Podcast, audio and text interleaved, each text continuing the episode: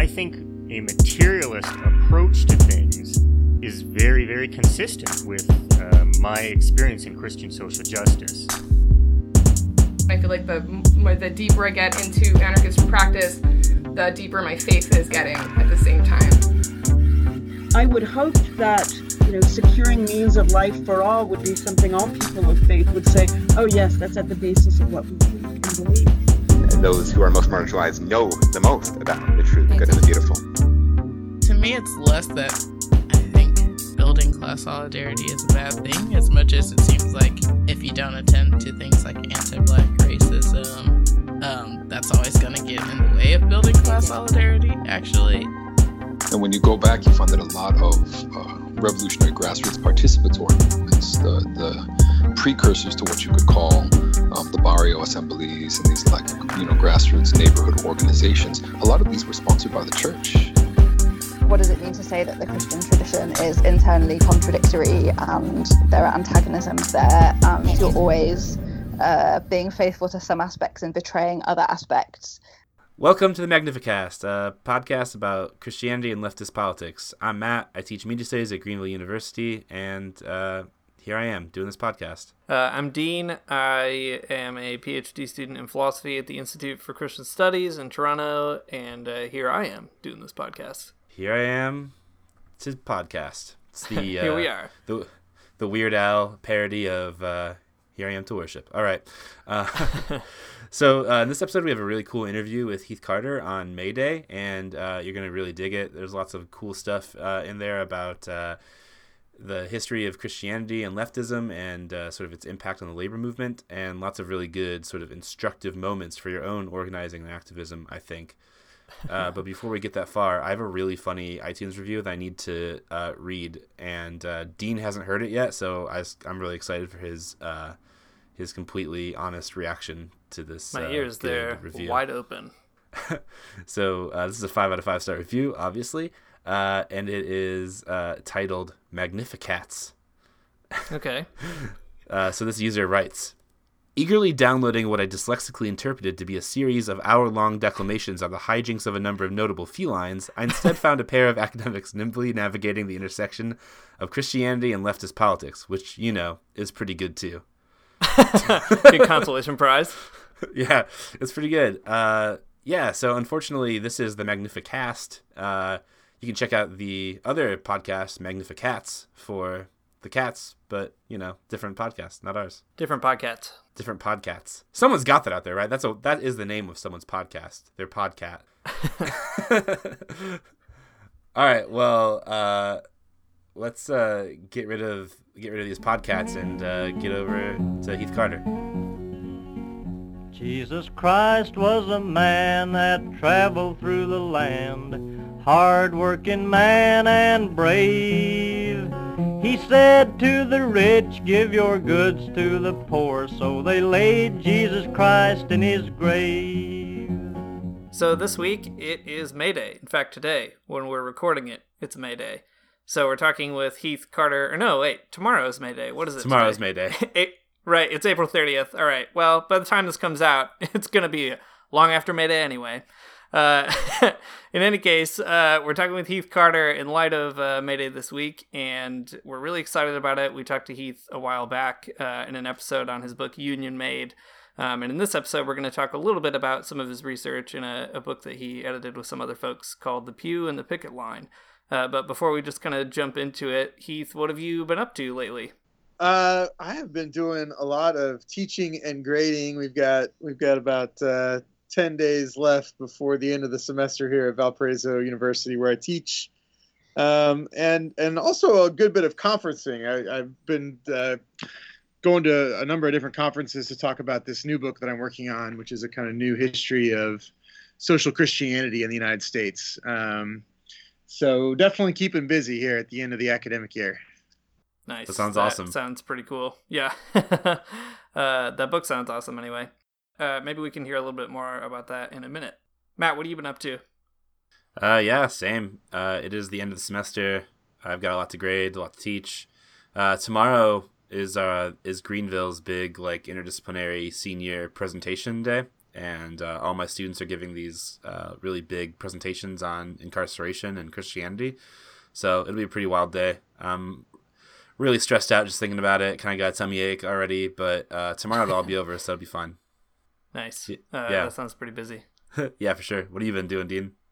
Uh, not too much. I did go to a very cool May Day event uh, this weekend on Saturday um, at the, the United Steelworkers Hall. That was really fun. So the Communist Party of Canada was there and a bunch of union people and um, representatives from the Cuban embassy. That was pretty funny and cool. Um, yeah, I heard some Korean drumming from a Korean drum ensemble. Uh, it was a good time overall. Yeah, that's neat. Uh, that's really cool. Uh, yeah, looking forward to May Day. It's the sort of high holiday of like everyone on the left, so um, it'll be a cool time.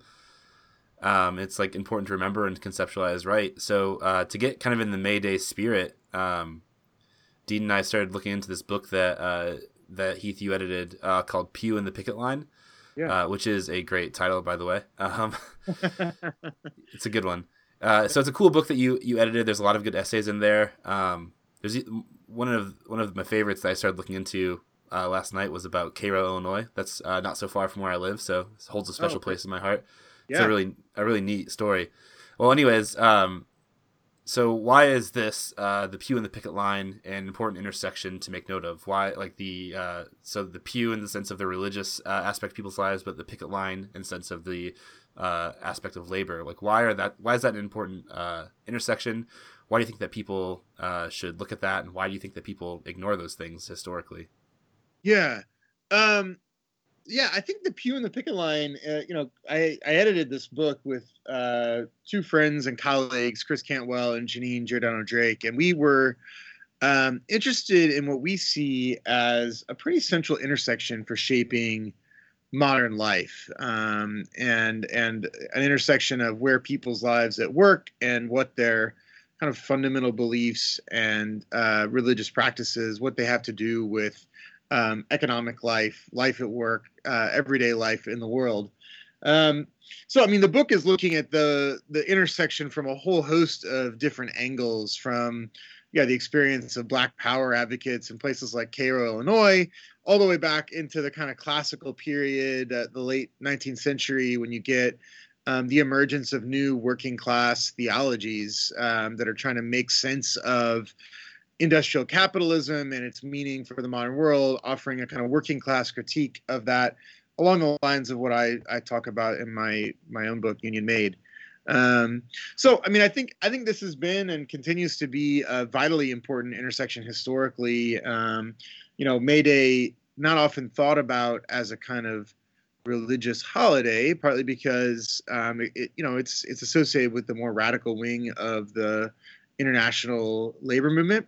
The reality, and I think this is something that many uh, folks today don't realize, is that there are extensive connections between kind of the worlds of Christianity and the radical labor movement. Um, the Haymarket martyrs, who I mentioned a moment ago, who whose uh, death in 1886 in Chicago, you know, many of them were not traditional Christians, but they were deeply interested in the person of Jesus and saw Jesus as, in many cases, a kind of exemplar of uh, you know justice in the world um, and we're constantly lifting him up. In fact in the months before yeah, after their trial and and and in, in the days leading up to their execution um, august spies who was one of these haymarket martyrs was thinking about his experience as a radical worker and and his his efforts to kind of galvanize a radical workers movement very much as a kind of parallel, modern parallel to the kinds of uh, things that Jesus was up to in his lifetime. In fact, he explicitly compares, makes explicit analogies between uh, the Haymarket martyrs and the um, 12 disciples and Jesus and whatnot, and calls the, you know, talks about the Jerusalem Board of Trade and whatnot. So, uh, you know, lots and lots of connections. And I mean, part of the fun of this book um, which is which is an edited volume with essays from all over kind of the country, is that it gives you just a sense of the variety of ways that religion and working class life have been coexisting and um, mutually reinforcing in different ways through the last 150 years.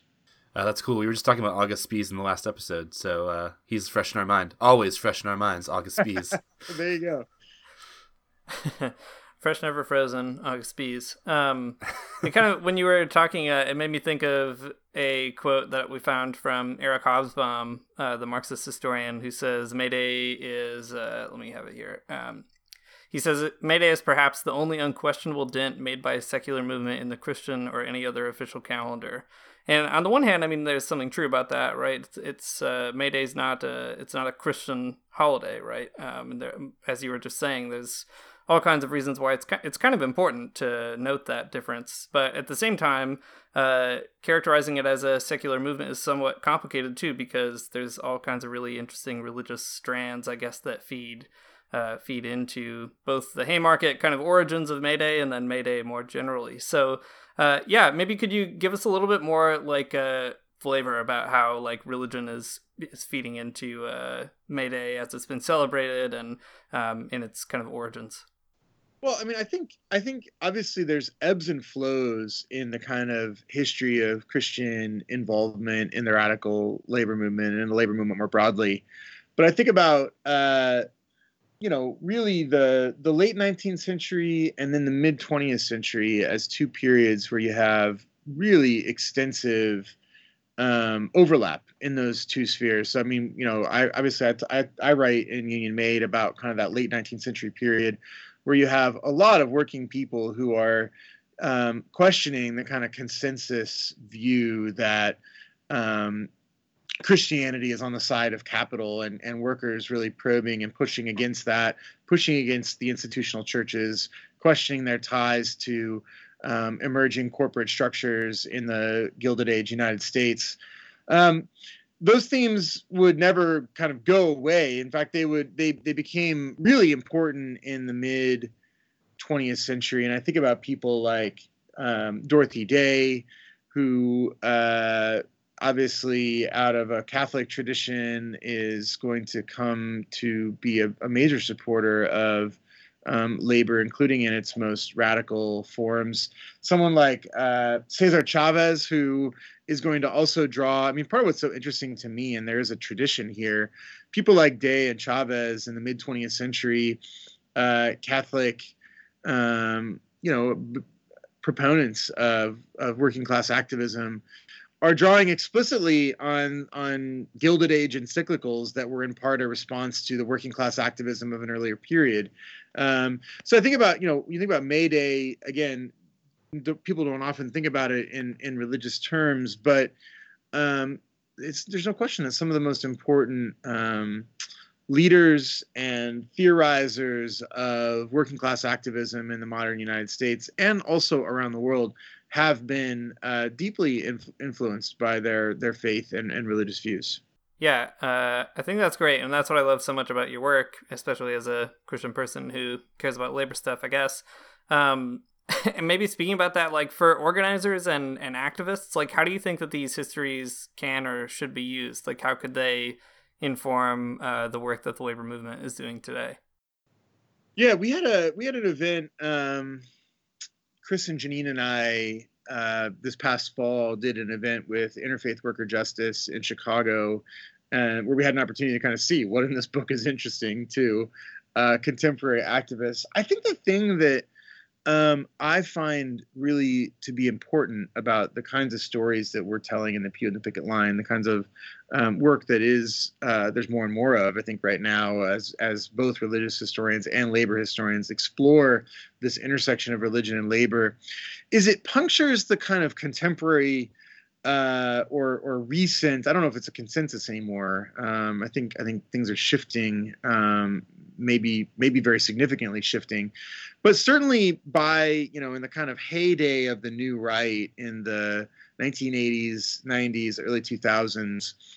I think there was a, a pretty widespread sense, um, and this is partly kind of a product of the kind of success of a neoliberal resurgence in the late 20th century, that economic life, that the market is somehow beyond or impervious to moral and ethical reflection, or that the market I mean, in some renditions of it, is the best uh, agent of a moral economy itself, untempered, unchecked. That the market is is going to to produce that, or that you know the market's just going to do whatever it's going to do, and it, it's really not worthwhile to reflect ethically or morally on it. It's just it's sort of like part of nature. And I think what you can see in the the kind of work that's emerging now on these intersections of Christianity, the labor movement, socialism, and whatnot is that uh, those kinds of assumptions, which did did partly, you know, really shape late 20th century American life, um, are contingent historical assumptions and ideas that it hasn't people haven't always thought that. Uh, in fact, uh, American life hasn't always reflected those assumptions, and we can look to earlier moments in the history where there really are vibrant debates about um, the morality of the free market, about the necessity of working class activism um, as a check on greed and the the wealthy. Um, so I think that you know you see in these histories uh, roads not traveled, roads that could still be traveled, other possibilities beyond um, what we see and have seen for some time as kind of normal um, and and given. Cool. Well, speaking of those histories, I guess I, I want to hear you st- uh, I want to hear you speak a little bit on a uh, kind of theoretical level about history, maybe. Um, uh, be, because uh, what you what you do in the intro to the book, uh, Pew and the Picket Line, is really interesting in terms of like what histories you're listening to and what histories we're counting. Um, so in the introduction, uh, you note that like I don't know the history of religion uh, and worker struggles uh, revolved around sort of Protestant ecclesial hierarchies and institutions. Um, but there's like a lot more to be said than just like what's going on there. And yeah. you, you, have this kind of like great way of talking about uh, the ways that some historians only kind of focus on the clergy or the pastors. Um, but uh, that uh, your approach is to look more at the uh, the work like like the workers themselves and kind of the ordinary lives of people.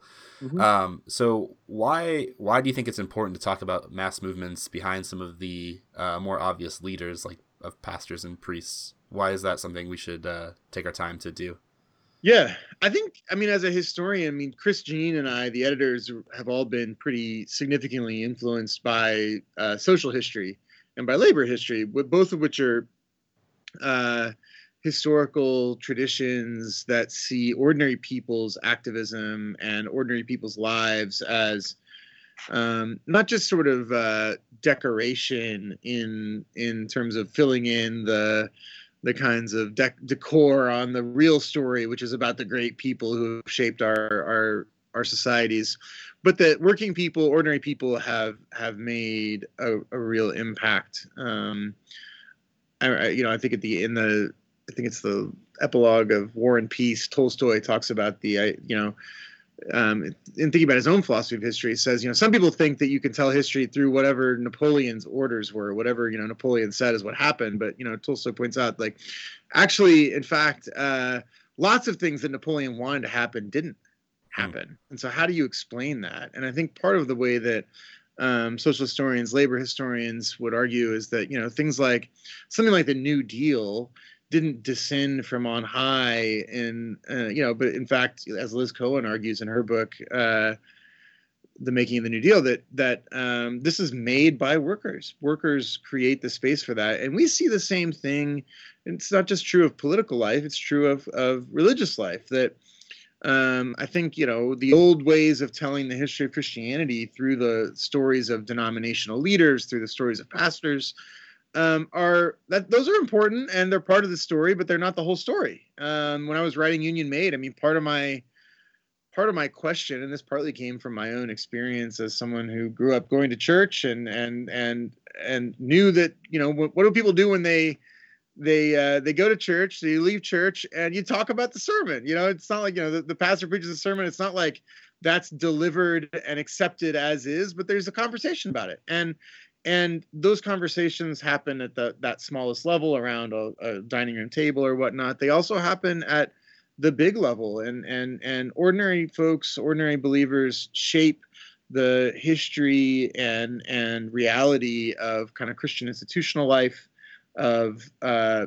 christian doctrine and teaching. I mean these these are all things that are shaped through struggle, shaped through contest. And I think that's part of one of the assumptions of the Pew and the Picket Line and, and of a lot of the work that I'm doing right now is that, um, you know, Christianity, the meaning of Christianity for modern life is not given, it's not obvious, it's shaped through struggle. And and working people, ordinary people have, have played central roles in in that struggle and in trying to define um, the meaning of Christianity for the modern world. Yeah, let's uh maybe talk a little bit more about some of those specific struggles, um, at least ones that maybe stick out to you or have stuck out to you uh, and your colleagues. So, yeah, what are some of the more prominent struggles or groups or movements that kind of show this connection or this history from below about Christianity and, and labor? The the story is that uh, this struggle is happening everywhere all the time, and so um, you know, in terms of specifics, I think about like chapters in this in this book, the in the picket line, like the chapter on Emma Tenayuca, who's a, a kind of Catholic and Pentecostal sort of fudge, you know, between these religious communities. Um, woman and worker who galvanizes a pecan sheller strike in 1930s Texas. Uh, Tenayuca is messy. She doesn't fit like kind of the the old institutional style histories of uh, you know Christian social teaching or whatnot because she's she's working between communities um, and and working sometimes in cooperation with religious authorities, but oftentimes um, in spite of them. Uh, you know, think about someone like. Uh, you know, again, Cesar Chavez and Dolores Huerta, these people who galvanized the United Farm Workers movement in, in California in the 1960s and 70s, there are people who are uh, not waiting for the bishops to weigh in on um, economic life, on the status of the moral status of, of these growers and their their uh, policies toward workers. They're intervening into these struggles, and they're doing so. I mean, if you look at the story of of the United Farm Workers, the UFW, I mean, these are folks who are carrying pictures of the Virgin de Guadalupe. Chavez is fasting and praying for the movement. Uh, he's citing Catholic social teaching, even as he's way out in front beyond what the church is willing to say um, in in in the in the scheme of of that particular struggle. Um, and I think you'll find that, that to be the case in in so many different ways. I mean, it was the case in in my work in Union Made, where I'm arguing that you know, working people are the ones who really innovated and really forged the first social gospels. They're, working people didn't need uh, bishops, priests, uh, pastors, seminary teachers to tell them what the Bible had to say about um, capitalism and, and, and the way the industrial order of the late 19th century. They had an intuitive sense of this. They were responding out of their faith and, and saw their faith and their quest for economic justice as being fully compatible, despite the fact that many of the leaders of their churches didn't see it that way. So I think you'll find it all over the place. I mean, in this in this book, you know, Alison Greene's essay on on kind of cooperatives and radical economics in the South, interracial cooperation. Jarod Roll's fantastic book, Spirit of Rebellion, is all about the ways that Pentecostal revivalism in uh, ni- late 1930s Missouri brought together white and black sharecropping farmers um, who found in the kind of language and rhetoric and, and ideas of a Pentecostal revival the power to come together across racial lines to fight for their rights as sharecroppers. So, I mean, so, I mean, I could go on for the rest of the hour just talking about different case studies of, of how working class activism messes the categories and and and shows you how working people have kind of really made an impact on the history of American Christianity. Yeah, well, speaking of messing those categories, um, so uh, I am not a great historian of sort of the, the, the labor movement in the United States, but uh, the one one example that always sticks out to me when I read your work uh, is the IWW and the way that they uh, in the past uh, would use like appropriated hymns to kind of spread their their own gospel. Um, So you know, it's a, a collapsing of uh, like you know the IWW sort of party line and also religious music. Uh, there's a great quote from Utah Phillips, uh, sort of the the storyteller of the IWW, who says that the uh, the Wobblies would use hymns because they were really pretty, but change the words so they were more true. Um, so um, t- to me, I guess that's another example of uh, the yeah. I mean, I guess the religiosity of uh, everyday life of people. Um, can you tell us a little bit more about that connection between the appropriation of, of religious music and uh, and labor? Yeah. Yeah, I mean, I think the IWW's use of hymns and whatnot is often treated by labor historians as an example of kind of secularization. I mean, it's it's sort of a story that you can use to say, like, look at this is why we don't talk about May Day as a religious holiday because look, these people are taking the religious content out and inserting this kind of secular, radical, working class rhetoric. I think the story is a lot more complicated than that, and I think the the the in many ways um, something like the IWW you can you know if you sort of dive into it you'll find that um it's not a sort of one way i think it's it's wrong to think about either this is like a story about secularization or a story about how like christianity is what sparked the iww it's it's it's more of a story of the fact that um, for many people, including many radical workers in the United States in the history of of, of the modern United States, um, some of life's deepest, most important questions have been most uh, persuasively answered for them in Christianity, even as they've found uh, the churches and institutionalized forms of Christianity to be deeply unsatisfactory.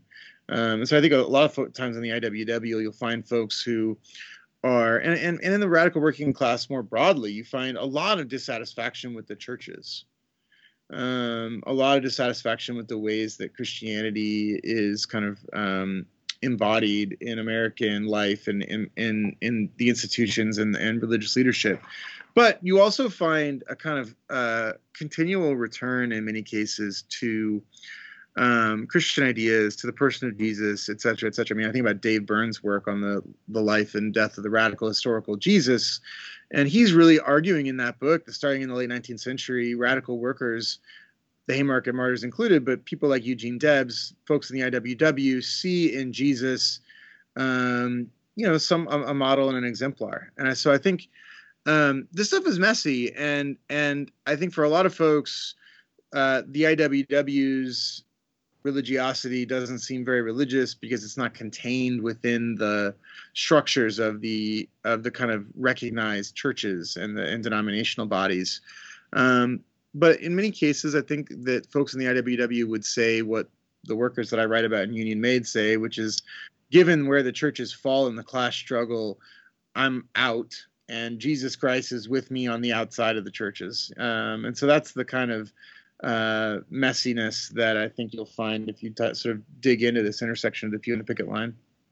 Yeah, uh, that's one thing I, I think I really admire about the book too is uh, finding Jesus outside of the church. I guess is kind of a, a really interesting and an important narrative. Um, I don't know. It's and it's cool how those stories kind of get told. I mean, when we talked to you about Union Made, uh, that was a, a kind of common um, common thing, right? That sometimes the churches betray the message of Christ for people who are actually suffering.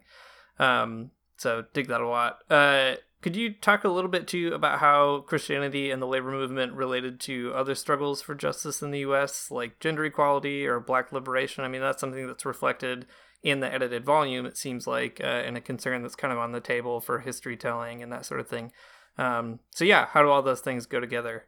Yeah, well, I think uh, it would be nice, obviously, if there was some cohesive story to be told about how, you know, starting with the rise of industrial capitalism in the late 19th century, that uh, there was some kind of coherent radical Christian movement that was seeking to, to do all of those things. And I don't know that, unfortunately, you find that in the history, but what you do find are um, movements for racial justice, um, you know, black liberation, um, movements for gender equality, movements for economic justice that oftentimes are developing um, apart from one another or or with some tenuous connection at times. I think about someone like uh, Ida B. Wells, who is a in many ways a pretty traditional Christian who's the most courageous, you know, anti-lynching advocate of the late 19th and early 20th century. Her struggle in and that of like workers in the IWW are oftentimes not going to be like one struggle in the late 19th and early 20th century. But what you find, and I think, uh, you know, as you as you move further into the 20th century, in the 1930s, you do get a kind of um, merging of some of these movements, like the CIO becomes a vehicle for a kind of uh, cross-racial um, labor coalition in somewhat, you know, in, in contrast to the American Federation of Labor, which had long been um, uh, permitted and, and sometimes been explicitly racist in its in its uh, local unions. Um, you know, the CIO is going to bring together radicals, communists, socialists, uh, black and white, um, in the attempt to forge one big union. Um, and that's always a tough a, a, tough thing to maintain, and it would be tough for the the CIO. I mean, the context of United States, um, white supremacy is is pervasive, and and um, you know the the ability to sustain cross-racial coalitions not easy um, but you know again in the civil rights movement and and and especially on the left side of the civil rights movement a lot of people would argue that uh, the civil, the kind of classical civil rights movement of the 1950s and 1960s has an earlier instantiation in kind of the in the radical labor movement of the of the 1930s, which included people like A. Philip Randolph, who has a somewhat tenuous connection, I think, to Christianity. Uh, but you know his his work within the CIO, which has extensive Catholic connections, um, and and you know that that that work being brought forward by people like King, who while he's often you know more associated with his "I Have a Dream" speech and the color of of their skin, not the color of their skin, but the content of their character, King also uh, has in many ways a sort of democratic socialist outlook that um, is less in tension with Randolph than it's sometimes portrayed. So I, I think that you know part of this new book that I'm working on. Uh, it's called On Earth as It Is in Heaven Social Christians and the Fight to End American Inequality. I mean, that is a book that's looking at the variety of struggles, but it hasn't been one long, big struggle of all the radical Christians fighting on the same team for the last 150 years. It's been a lot more uh, challenging than that to sustain these coalitions across kind of lines of race, class, and gender, though. Um, you know, there. I think if you read in kind of radical stuff today, you find people still think that, you know, like Keeanga-Yamahtta Taylor's work. I think about her book from Black Lives Matter to Black Liberation. You know, still hoping uh, that that could come to fruition, something like a cross racial class coalition of, of, of workers in this country. So who knows? Uh, the hope never dies, but it hasn't been easy to hold people together across those lines, historically speaking. Uh, yeah, for sure. There's lots of complications. Uh, I guess though, what seems really instructive about w- your work, just reading uh, Pew and the Picket Line and then Union Made too, is that um, it seems like, uh, yeah, I mean, like the religious life and the uh, the collective power of labor unions actually like has an effect on culture, yeah. which is like I guess the good news, right? Um, and uh, I guess it's instructive because it tells me that like you know we probably shouldn't wait around for our clergy members to have all the bright ideas because they probably won't. Yeah. Um, there's a, a, quote from your book where you say, uh, "The American workplace itself has been a site of religious construction. We find in these essays that the monotony of Detroit's assembly line prompted auto workers to jettison long-standing religious valorizations of work." While the dangers of Joplin's mines while the dangers of Joplin's mines yielded new fascinations with faith healing.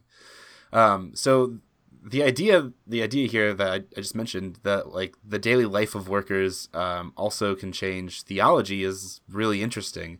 Um, so could you tell us a little bit more about that connection? Um, do you have any other yeah. kind of good examples of how labor changes the way we think about religious ideas of labor? And um, yeah, do you have any ideas about uh, how the radically changing shape of our labor today with digital media and automation might be changing how Christians think about labor. That's a lot of questions all in one, but that is a lot of questions all in one. uh, I think you know, yeah, I, I think the basic insight here is where do people's um, religious ideas come from? Where do their how are their religious practices shaped? And and I think our basic assumption in the Pew and the Picket Line and, and what we found borne out in the history is that you know people's everyday lives um, there's a kind of mutually reinforcing thing here where you know religious traditions have there's a there's a corpus of ideas and practices that are passed down but they're also inflected through um, the realities of people's lives. I mean if you're a if you're a coal miner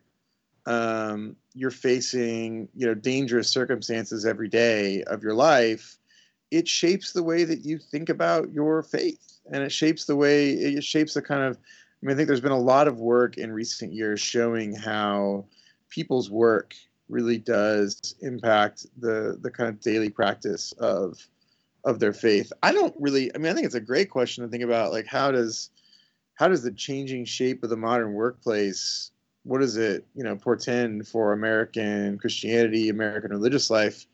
Um, gosh, I want to know the answer to that question too. I don't know that I know, uh, but I think I think it's I, I don't doubt that there will be that you know in 25 years, 30 years, people look back and and really see this kind of shift to uh, you know post union in many ways it seems right now at least uh, and uh, increasingly digital work from home. I mean all this kind of stuff. I I mean I do think that this portends big things. I mean I think partly it, it, it seems to me like it you know the the ways in which sure digital stuff brings people together but it also isolates people work from you know the the work from home kind of thing. How do you organize? How do you fight for collective bargaining and whatnot in workplaces that are you know no longer it's no longer like 100 people on an assembly line. It's it's people stream i mean that, those are those are really complicated kinds of uh, questions. And I, I, think the modern labor movement is trying to figure out those things. And I think that uh, churches and, and religious bodies are trying to figure out those things. I will say, I mean, one of the things, and kind of harkening back to your question earlier about uh, how does how do these stories relate to modern struggles? I was really struck when we did that uh, event with Interfaith Worker Justice last fall. Uh, a number of people mentioned that you know in their churches their churches were often progressive on, at least on the face of it, on racial issues, but that if you brought up labor unions, if you brought up um, these kinds of things, that it was sort of a non-starter. And I thought that was really fascinating in terms of, um, you know, the ways in which, and I think about that in a lot of religious contexts with religious institutions struggling in this moment. Um, I think about, you know, there's been interesting work done in recent years on. Uh, kind of religious institutions as themselves workplaces um, that oftentimes are pretty difficult workplaces for for for workers. Um, and what does it mean? I mean, about Janis Thiessen's work on Mennonites in Canada, and she's done all this fascinating research showing how you know Mennonites who are you know in many ways you know very concerned about justice are also at the same time like really hostile to unions and and so I, I think that this stuff on you know, these stories in the pew and the picket line, the stories of kind of the, the history of the radical labor movement past, do pose really interesting questions for progressive religious communities today, which um, you know are progressive on some issues and maybe maybe not enough on some of these key key class uh, questions and key questions about about labor. So I think that shows in the fact that I mean America is a lot more religious in terms of you know religious affiliation, even as the, those numbers are dwindling, but they're still a lot higher than the percentage of uh, union workers in this country. Uh, that's a pretty interesting comment to think about. Um, a little while back, we were talking with Kaya Oakes, who's a Catholic journalist, and she does all kinds of really interesting writing. And um, she has written on the the nones, uh, the N O N E S uh, phenomenon, um, so, you know, young Christians are sort of less and less likely to identify with specific religious denominations, but that doesn't mean that they're not spiritual per se. It's just a, a different kind of uh, maybe kind of like floating spirituality or something. Um, and it does sort of seem like there's a, a similar issue happening with a lot of labor um, problems now. I was just talking with a friend at this Mayday event who's uh, part of organizing a, a union for the video games industry. And he was like it's like a really weird thing because software developers and programmers like it's a lot of contract labor and people are kind of like moving from job to job or like getting let go after doing a big project. And it's actually like really hard to uh, make all those things coalesce. But that's the nature of labor today uh, in a lot for a lot of people even for people with like more boring or like traditional jobs right um, so yeah i don't know do you see any kind of connections between those two sociological phenomena like um, people are kind of floating around religion, but they're not necessarily not religious. And in the same way, people are, are kind of floating around like issues of uh, economic justice, but they're not, uh, you know, they're skeptical maybe of like joining unions or that kind of a thing.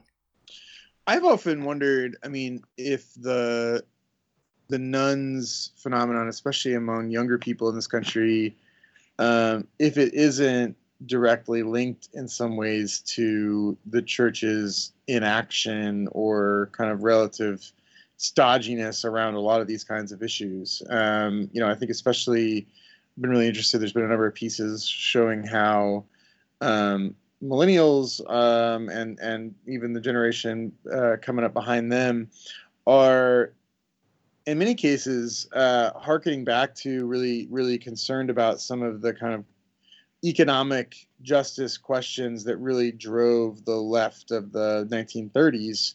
Um, and it's not clear to me that again that that the churches in this country are particularly concerned with those issues. So I I've wondered if there is kind of a connection there, and if if churches were really out in front in these struggles for justice, would would there be uh, more interest in affiliation among younger people? I mean, I don't know. I think I think people are still trying to figure out the nones in general, but I think I think part of the part of the story is that these questions about um, the kind of structure of of the economy and what people call this new gilded age that they aren't things that have a kind of visceral component to them or it's at least more difficult to kind of paint them in these visceral ways that I do think you know help to stoke interest in social movements i think part of what we're seeing is a kind of a long-term shift in the in the kind of uh, in, you know, sort of rising inequality. I mean, how do you capture rising inequality? How do you galvanize widespread interest around it? How do you get people organized around it? I think, you know, if you think about like an organization like Black Lives Matter, which has been really, I think, effective at galvanizing concern around um, police violence and against the brutality uh, toward toward people of color, which can be captured on video, and, and that's part of what's driven the movement.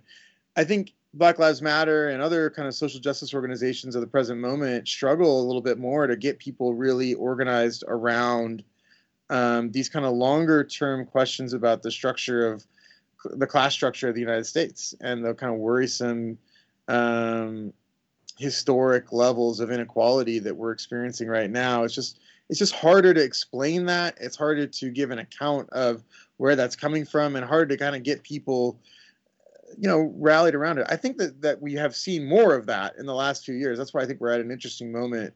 Um, obviously, the 2016 election, you know, a lot of talk around inequality, whether or not that can be channeled into kind of a revival of some of the kinds of movements we're talking about in the Pew and the Book line. I don't know. I mean, I think it'll be really interesting to see. Obviously, around the the economic recession in 2008, you know, you got Occupy Wall Street, a lot of kind of uh, talk and interest in these issues, but not an ability to kind of translate that into, at least yet, a kind of uh, movement that could exact change at the policy level. And I think that's the the thing that will, you know, as a historian, I don't, I don't know what to expect. Uh, it's happened in the past. I know that you know the, the coalition that won the New Deal legislation in the in the 1930s did it through hard struggle, and and whether it can happen again, I don't know. Um, well, to round the conversation out, um, do you want to tell us about your new book? Pre uh, preemptively promote it. Sure. Yeah. I mean, I still got a lot of work to do on it, but you know, it's it's it's like I said, it's called "On Earth as It Is in Heaven: Social Christians and the Fight to End American Inequality," and it basically looks at uh, again these kind of different, diverse Christian movements that have seen the fight against inequality as a central part of what it means to be Christian in the modern world. So I think about it as kind of a new history of the social gospel in American life. Oftentimes, the social gospel is thought of in, as kind of this crusty theological movement in elite white Protestant circles. Obviously, Union Made was challenging that view, offering kind of a working class origin story to the movement. Um, I'm thinking about social Christianity and about this this story that I'm I'm I'm writing up now as a kind of uh, long tradition in American life that really gets gets going in in a fulsome way after the Civil War, and that peaks not in the early 20th century as the old story would have it, but rather in the mid 20th century with these massive faith infused labor and civil rights movements that fundamentally changed the nation. And I think, like I said, you can look to people like Dorothy Day, Martin Luther King, Cesar Chavez, and find if you if you look back um, kind of origin stories in the in the late 19th and early 20th century when you get um, grassroots movements calling for Christian people to address the fight for uh, a more equal society as sort of a central piece of of what it means to be Christian. So that's the that's the basic overview. So it's a story that'll that'll trace kind of in three parts the the emergence at the grassroots of this kind of new consciousness in the wake of the Civil War uh, in the early 20th century, looking at how social gospels gained institutional ground both within the churches and within the state, culminating in the New Deal. But there's a big backlash against the New Deal, and so the energy moves back to the grassroots, and that's where you have people like Day and Chavez, King, etc., who um, would be able to sort of draw on these earlier traditions and mobilize um, lots and lots of Americans to not just change the churches but change the society in which in which we live. So, thinking a lot about this intersection of Christianity and inequality right now, which the story of May Day is certainly uh, an important part of. uh, cool. Well, we can maybe ask you like uh, we have this stock question that sometimes we remember to ask people and sometimes we don't. Um, but I just remembered. Uh, we almost forgot. Uh, but uh, what's something that you wish that leftists maybe knew about Christianity, and uh, what's something that you wish that Christianity knew about, or Christians knew about the history of the left or labor in general? Hmm, that's a great question. Uh, well, I think the thing that I wish that left folks knew about Christianity is that, like I said, I think I think given that we're in, you know, we're living in the wake of a generation in which Christianity in the United States has been in its institutional forms, especially, but also to some extent at the grassroots, pretty strongly aligned with the right. Um, I would like for people on the left to understand that there's nothing necessary about that alignment, and that in the past, uh, as recently as you know the mid 20th century, that Christianity was uh, a fast friend of the left and of uh, the causes that are kind of close to the heart of, of the left today. So I think that's that's one thing that I wish the left knew about Christianity, and I think conversely, I wish that uh, more American Christians who I think partly shaped by the history I was just referencing, um, kind of have this intuitive sense that uh, you know, to be on the left is to to reject Christianity or something like that. And I just think again that that's historically that's just not the case. Um, and so I wish that um, I guess I wish that there could be uh, some kind of um, better understanding of the ways in which the histories of Christianity and the left are actually much more intertwined.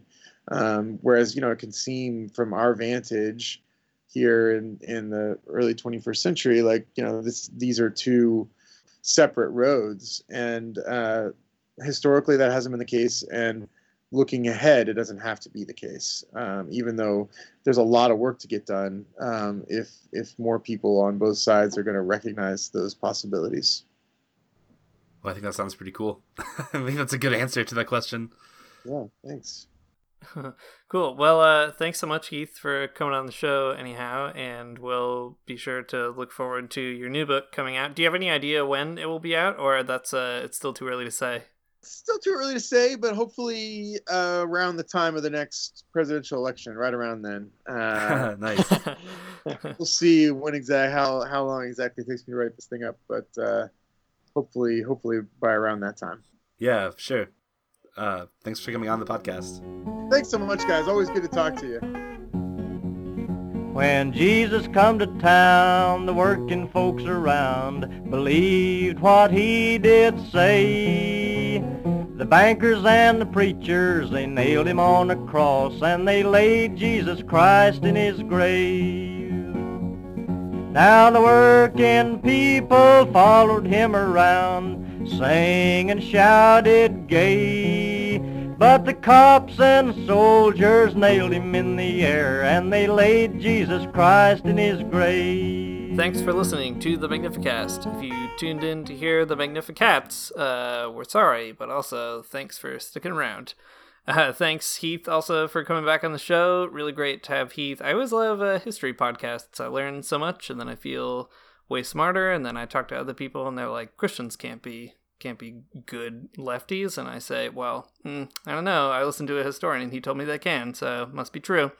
Um, if you liked what you heard here, and how could you not, you can go ahead and find us all over the internet. We're on Twitter at the Magnificast. We're on Facebook at the Magnificast.